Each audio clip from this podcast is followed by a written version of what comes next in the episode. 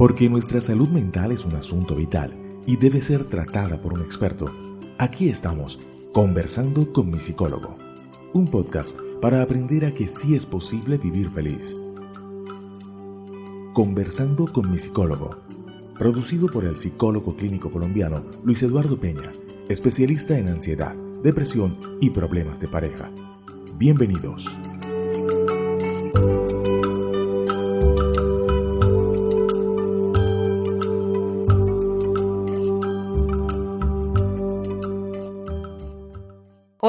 Un saludo a todos, bienvenidos a este nuevo episodio de su serie de podcast Conversando con mi psicólogo, un espacio radial en el que podemos conocer más sobre diferentes temas de salud mental que a todos nos interesan. Y lo hacemos conversando con nuestro experto, el psicólogo clínico colombiano Luis Eduardo Peña. En este episodio conversaremos sobre algo que literalmente nos quita el sueño. Quiero invitar a cada uno de ustedes, nuestros oyentes, a responderse estas preguntas. ¿Para usted es muy difícil quedarse dormido? ¿Se despierta frecuentemente durante la noche? ¿Se despierta muy temprano en la mañana antes de la hora programada y ya no puede conciliar el sueño? Si contestó afirmativamente por lo menos una de estas preguntas, déjeme decirle que usted podría estar sufriendo de insomnio. El insomnio es un trastorno psicológico que nos impide tener un descanso reparador y así poder enfrentar nuestro día a día de la mejor manera. El no poder dormir es un tema al que debemos prestar toda nuestra atención, pues lo que más hacemos en un día es dormir. De hecho, un tercio de nuestra vida la pasamos durmiendo. Se calcula que a los 60 años, 20 de ellos los habremos dormido. Así que cualquier alteración del sueño nos puede afectar el curso normal del día. Se estima que el 30% de la población experimenta alteraciones del sueño del 25% al 35% sufre de insomnio leve u ocasional y cerca del 15% padece insomnio crónico. Así que este no es un mal de pocos y para solucionarlo no hay que consultarlo con la almohada, es mejor consultarlo con el psicólogo. Bueno, doctor Luis Eduardo Peña, bienvenido nuevamente y cuéntenos qué tal durmió anoche. ¿Contestó usted positivamente alguna de mis preguntas? Hola Jenny, ¿cómo estás? Aquí ya grabando el episodio número 12 de nuestro podcast Conversando con mi psicólogo, un proyecto que nos tiene tan entusiasmados y que ha tenido tan buena recepción por parte de la comunidad de habla hispana. Pues fíjate que sí, anoche dormí bastante bien porque ayer me regalé una almohada maravillosa y de verdad que pude tener una noche tranquila de descanso y de paz. Eso es muy importante, dormir bien. Y eso es lo que vamos a hablar hoy con usted, doctor Peña. Bueno, doctor Luis Eduardo, comencemos hablando de cuándo el insomnio llega a convertirse en un problema de salud mental. ¿Cómo así que tenemos que ir al psicólogo cuando no podemos dormir bien? Bueno, yo creo que es importante comenzar diciendo que el sueño es un proceso psicofisiológico fundamental para tener una buena salud. Contrariamente a lo que pensaban figuras prominentes como Benjamin Franklin o Thomas Edison, quienes consideraban que dormir era una pérdida de tiempo, lo que la medicina del sueño ha encontrado es que el sueño es un proceso fundamental para la restauración de ciertos aspectos físicos y emocionales. Y ahora más adelante vamos a ver cuáles son algunas de las consecuencias que trae el insomnio crónico. De otro lado, es importante hacer una distinción entre lo que es el insomnio agudo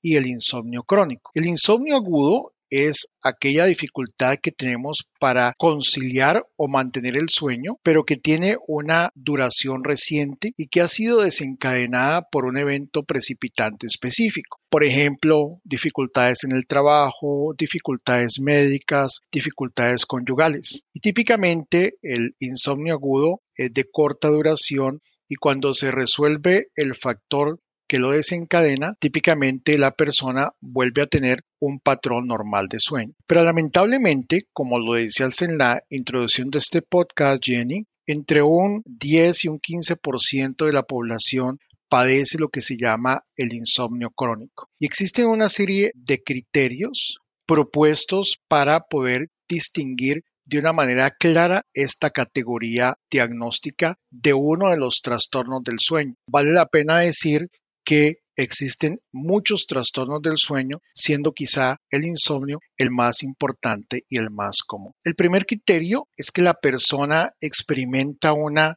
insatisfacción con la cantidad o calidad del sueño. Y esto se traduce en dificultades ya sea para conciliar el sueño, personas que se acuestan y pasan las horas y no pueden dormir, o bien personas que se despiertan en la mitad de la noche y no pueden volver a conciliar el sueño, bien otras personas que se despiertan más temprano de lo usual. En lugar de despertarse una persona que normalmente lo hacía a las 6, 7 de la mañana, comienza a despertarse a las 3 o 4 de la mañana y no puede volver a conciliar el sueño. Y cualquiera de estos tres aspectos en que se presenta el insomnio trae como consecuencia la ausencia de un sueño reparador y que la persona se sienta refrescada y descansada al día siguiente. El segundo criterio diagnóstico del insomnio es que la alteración del sueño causa malestar clínicamente significativo o deterioro en lo social, laboral,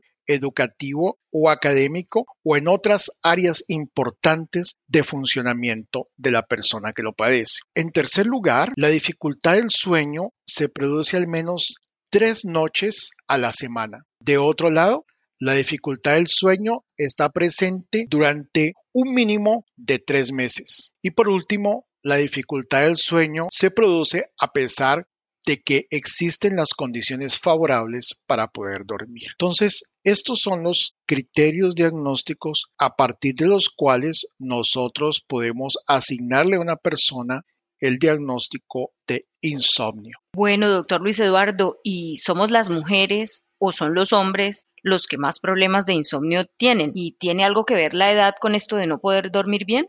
Evidentemente, Jenny, el insomnio es mucho más común en las mujeres que en los hombres y es mucho más común en la gente que tiene una mayor edad. En el caso de las mujeres, parece deberse a todos los cambios hormonales que acompañan al ciclo de vida de la mujer. En el caso de la edad, en la medida en que la persona envejece, el sueño es más fragmentado, el sueño es mucho más ligero. Parece ser que la razón por la cual las personas a medida que van envejeciendo tienen mayores dificultades con el sueño y su sueño es más ligero, se debe a que hay una menor producción de melatonina, que es una hormona esencial implicada en la aparición del sueño. Bueno, doctor Luis Eduardo, y aparte de las ojeras terribles que nos deja el insomnio, ¿cuáles son las consecuencias que trae para las personas esto de padecer un insomnio crónico? El insomnio tiene múltiples consecuencias. En primer lugar, el insomnio genera consecuencias de tipo físico, tales como fatiga, afecta el sistema inmunológico, aumentando el riesgo de resfríos, infecciones y otras enfermedades. También hay un aumento en el riesgo de muerte por enfermedad cardiovascular y hay un aumento en el riesgo de desarrollar diabetes. Pero no solamente son de naturaleza física las consecuencias del insomnio. También este fenómeno genera importantes consecuencias psicológicas. Una de las más importantes es que aumenta de dos a seis veces el riesgo de desarrollar un episodio depresivo. Recientes estudios han encontrado que contrariamente a lo que siempre se supuso de que la depresión generaba el insomnio, estos nuevos estudios han encontrado que más o menos en un 20% de casos el insomnio precede a la depresión. También el insomnio puede producir ansiedad, sobre todo respecto a esa angustia que siente la gente de que pasan las horas y no puede conciliar el sueño y que piensan en las terribles consecuencias que va a tener para su desempeño y funcionamiento el día siguiente. Lamentablemente, muchas personas en su desespero por lograr conciliar el sueño resultan abusando del alcohol o de otras sustancias psicoactivas. Y realmente esto lo que tiene es un efecto paradójico porque cada vez la persona requiere utilizar una mayor cantidad de estas sustancias y estas sustancias interfieren significativamente con una adecuada arquitectura del sueño. El insomnio también produce dificultades en la concentración y en la atención e igualmente genera impedimento en la coordinación motora y cognitiva. Y esto es muy importante porque esto tiene mucho que ver con el aumento de accidentes tanto en el entorno laboral como accidentes de tránsito. El insomnio también genera irritabilidad e impedimentos en la memoria. El insomnio también tiene consecuencias en el entorno laboral. Hay una disminución en el desempeño de la persona en sus actividades laborales, un mayor número de accidentes de trabajo. Provoca obviamente también ausentismo laboral. Por último, el insomnio conlleva consecuencias sociales. Vale decir aislamiento social causado por la fatiga o la somnolencia diurna que genera el insomnio, haciendo que la persona evite participar en actividades sociales. Sobra decir que esto genera en conflictos familiares e interpersonales. Entonces aquí hemos hecho una breve reseña de las consecuencias tan dramáticas que puede provocar el insomnio. Doctor Luis Eduardo, ¿y por qué se da el insomnio crónico? ¿Cuáles son esas causas por las que este trastorno afecta a las personas? El profesor Spiegelman ha propuesto un modelo que ha sido adoptado por la comunidad científica que se ha ocupado de estudiar el tema del insomnio. Este modelo recibe el nombre del modelo de las tres Ps y hace referencia a tres grandes grupos de factores. Factores de predisposición, factores precipitantes y factores que perpetúan el problema o que lo mantienen. Voy a referirme brevemente a cada uno de ellos. Con respecto a los factores de predisposición, son aquellos factores que hacen mucho más vulnerable a un individuo al insomnio cuando se presentan ciertos eventos estresantes. Estas vulnerabilidades son de dos tipos, biológicas y psicológicas. Los pacientes que padecen de insomnio crónico reaccionan más fácilmente a eventos estresantes, produciéndose una elevación en ciertos parámetros fisiológicos tales como tensión muscular, tasa metabólica, temperatura corporal, conductividad eléctrica de la piel y tasa cardíaca. Igualmente, a estos individuos les toma más tiempo en restaurar el equilibrio de estos parámetros fisiológicos. De otro lado, los insomnes tienen una mayor predisposición a la preocupación. Cuando se ven enfrentados a una situación estresante, les es muy difícil dejar de preocuparse, especialmente cuando se van a dormir, preocupación que impide alcanzar un estado de relajación esencial para poder conciliar el sueño. Parece que en la vulnerabilidad al insomnio hay una importante contribución genética que se ha estimado más o menos en un 29%.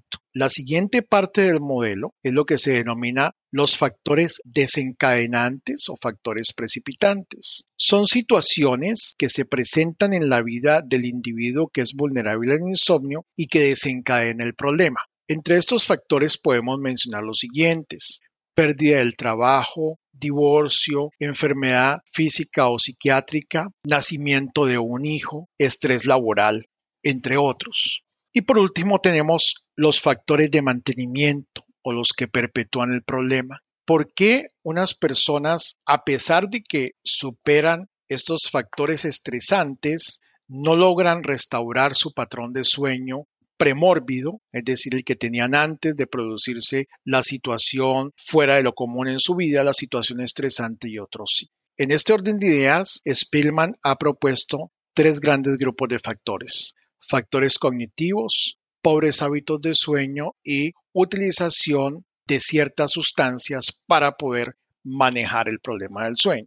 ¿Cuáles son los factores cognitivos que están implicados en el mantenimiento del sueño? Básicamente es la forma como la persona percibe su dificultad y la forma catastrófica en que la interpreta y la procesa. Entonces la persona que hace el tránsito del insomnio agudo al insomnio crónico, comienza a preguntarse, bueno, Dios mío, ¿y qué será lo que me está pasando? ¿Por qué no me puedo dormir? ¿Qué me irá a pasar mañana? ¿Será que voy a poder trabajar adecuadamente? ¿Será que me voy a sentir sin energía? Y entonces no voy a poder realizar ese proyecto. Y eso a su vez produce excitación fisiológica. Y esa excitación fisiológica interfiere con el estado de relajación fisiológica y mental que tienes que tener para poder conciliar el sueño. De otro lado, la persona utiliza pobres hábitos para poder manejar este tema. Por pobres hábitos nos referimos a cosas como las siguientes. Forzarse a dormir. Entonces yo me tengo que dormir y entre tú más te fuerces a dormir, va a ser más difícil conciliar el sueño. Entonces ya la persona se acuesta más temprano, aunque no tenga sueño, o la persona se levanta más tarde con el propósito de poder recuperar esas horas de sueño que no ha podido dormir, o bien la persona toma siestas. Y todas estas cosas, en lugar de promover el sueño, lo que está haciendo es romper todas las rutinas que son necesarias para poder conciliar el sueño. El último factor implicado en el mantenimiento del insomnio es el consumo de ciertas sustancias, tales como cafeína, alcohol, nicotina y algunas medicaciones, como por ejemplo esteroides, broncodilatadores y algunos antidepresivos, como por ejemplo fluoxetina.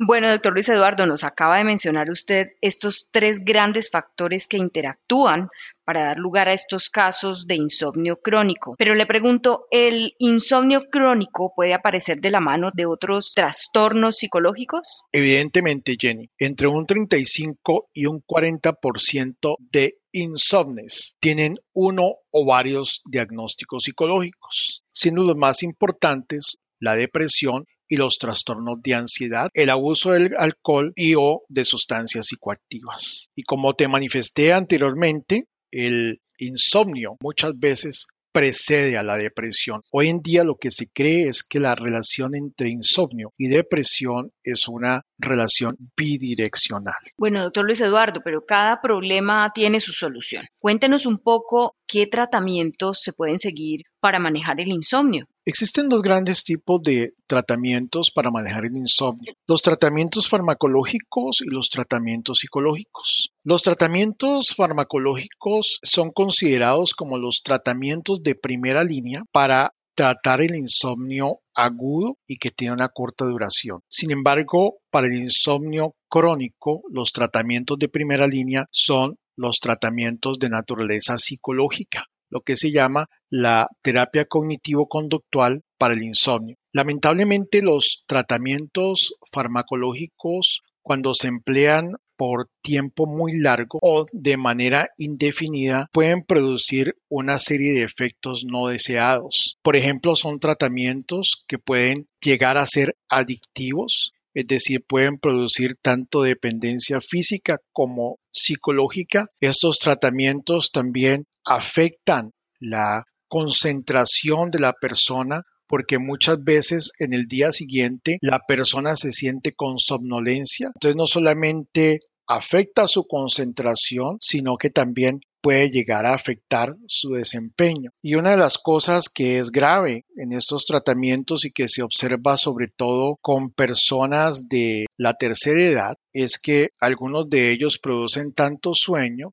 que a veces la persona se levanta dormida y esto puede llevarla a sufrir caídas. Algunos estudios que han mostrado que la utilización de tratamientos farmacológicos para el insomnio de una manera indefinida aumentan en un 25% el riesgo de muerte es una cifra bastante preocupante. Esto, doctor Peña, en el caso de los tratamientos farmacológicos, pero ¿qué pasa con los tratamientos psicológicos? Usted nos acaba de decir que la terapia cognitivo-conductual nos ofrece unas alternativas importantes y probadas para manejar este problema tan grave que resulta ser el insomnio. Estos tratamientos de naturaleza psicológica vienen desarrollándose desde principios de los años 70, es decir, que ya tienen prácticamente 50 años de desarrollo científico y corresponden a un protocolo donde se le proporcionan estrategias muy específicas al paciente para poder revertir aquellos elementos que están implicados en el mantenimiento de su insomnio. Básicamente, entre las estrategias empleadas podemos mencionar la siguiente. El control de estímulos. El control de estímulos hace relación a restablecer la asociación que debe existir entre la cama y el sueño. Muchas personas que tienen dificultades con el sueño utilizan la cama para ver televisión, leer, comer, pelear con su pareja, resolver problemas. Entonces ya cuando la persona se acuesta en la cama, en lugar de producir un estado de relajación, lo que produce es un estado de tensión. En ese sentido, entonces se instruye a la persona a que solamente utilice la cama para dormir o para tener relaciones sexuales. Y en ese mismo sentido, si la persona se acuesta en la cama y después de 20 minutos no puede conciliar el sueño, lo que se le recomienda es que se levante de la cama, vaya a otro lugar de su casa, haga una actividad que no sea demasiado tensionante y regrese a la cama solamente cuando ya tenga sueño. Y tiene que repetir este procedimiento tantas veces como sea necesario. El siguiente componente de la terapia cognitivo-conductual se llama restricción del tiempo en cama. Típicamente lo que uno observa con los insomnes es que estas personas permanecen mucho tiempo en la cama en un desesperado esfuerzo por tratar de conciliar el sueño. Pero esto tiene un efecto paradójico porque entre más tiempo permanezcan en la cama, más dificultad van a tener para poder conciliar el sueño. Lo que se trata entonces aquí es de restringir el tiempo que la persona permanece en la cama. Por ejemplo, si una persona permanece en la cama 10 horas, pero apenas logra dormir 5 horas, tiene una eficiencia del sueño de un 50%. Este coeficiente de eficiencia del sueño se obtiene a partir de dividir la cantidad de horas que la persona duerme sobre el número total de horas que permanece en la cama. Una persona debe tener por lo menos un 85% de eficiencia de sueño. Entonces, lo que se le propone a la persona es solamente acostarse en esa ventana que existe para que la persona duerma tan solo 5 horas. 5 horas es el mínimo de tiempo que este procedimiento se puede ajustar. Entonces, digamos, si la persona se acuesta a las 8 de la noche y se levanta a las 6 de la mañana, realmente está permaneciendo 10 horas en la cama. Le decimos, vas a acostarte entonces a la 1 de la mañana y te vas a levantar a las 6. Eso va a producir una sensación de privación de sueño, que es lo que realmente necesitamos obtener y poco a poco vamos extendiendo la ventana y vamos haciendo cada semana que la persona se acueste media hora más temprano hasta lograr normalizar su sueño. Un tercer componente que usamos es la reestructuración de todos aquellos pensamientos que son contraproducentes con relación al sueño. Por ejemplo, no va a poder trabajar, va a ser terrible si no duermo, voy a sufrir una enfermedad y me voy a morir. Entonces, todo eso hacemos que la persona tenga una visión más subjetiva y más realista de esas percepciones tan catastróficas por la falta de sueño. Y por último, le ofrecemos a la persona algunas guías para tener una mejor higiene del sueño. Por ejemplo, le recomendamos no dormir siestas, porque las siestas lo que hacen es que están disminuyendo la necesidad que la persona tiene para dormir en la noche. Le recomendamos no consumir bebidas que tengan cafeína, sobre todo a mediados de la tarde y en la noche. También le sugerimos que tenga un cuarto tranquilo, sin ruido y a una temperatura normal. Entonces, estas son pues algunas de las estrategias que empleamos y han mostrado ser muy eficaces y en un tiempo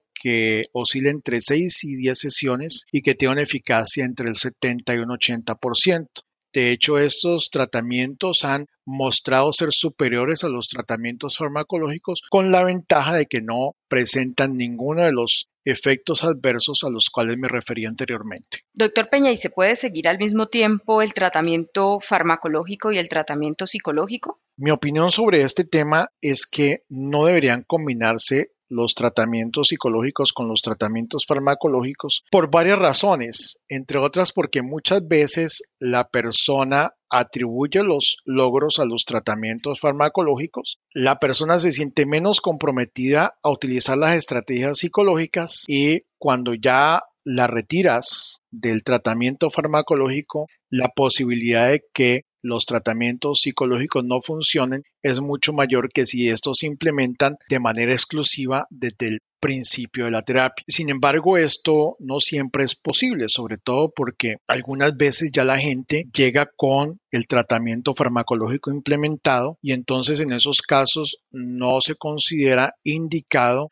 retirar el tratamiento farmacológico, sino que este se va haciendo de una manera gradual cuando ya la persona haya adquirido las estrategias para manejar su insomnio desde una perspectiva netamente psicológica. Doctor Peña, para aclarar a nuestros oyentes, ¿cuándo consultar al psicólogo y cuándo consultar al médico en casos de insomnio? Yo creo que es importante señalar que si una persona sufre de insomnio, es necesario descartar la presencia de factores médicos que puedan tener una injerencia en el insomnio. Una vez que esto haya sido descartado y si el insomnio está afectando ya sea la vida laboral, social, familiar de la persona, sí yo considero que es necesario buscar ayuda, porque no solamente el insomnio tiene importantes consecuencias, como las hemos delineado aquí, sino también que causa un malestar clínicamente significativo para la persona que lo padece. Y sobre todo que estos tratamientos son cortos, son eficaces y definitivamente tienen un impacto significativo en la vida de quienes lo reciben. Bueno, doctor Peña, muchas gracias de nuevo por estas explicaciones sobre el insomnio, un problema de salud mental que a veces no reconocemos y por tanto también muchas veces no tratamos adecuadamente. Si usted, estimado oyente, afronta un problema de insomnio, cree que está afrontando un problema de insomnio, no lo dude busque ayuda especializada y recobre su calidad de vida. Es hora de empezar a dormir bien. Doctor Peña, muchas gracias por estar con nosotros conversando con mi psicólogo. Muchas gracias, Jenny. A todos ustedes, gracias por acompañarnos nuevamente. Esperamos que este tema haya sido de su agrado y utilidad y les contamos que hemos llegado a las 2.000 descargas de nuestra serie de podcast. Nos llena de mucha emoción, pues es una estrategia que, como dijo al inicio el doctor Luis Eduardo, estamos haciendo con mucho cariño para aportar al bienestar de todos. Recuerden seguirnos en nuestras redes sociales, Facebook, Twitter e Instagram como mi psicólogo Luis y visitar nuestra página web donde también encontrarán un blog con interesantes temas de salud mental www.misicólogo.com Psicólogo sin P. Hasta la próxima.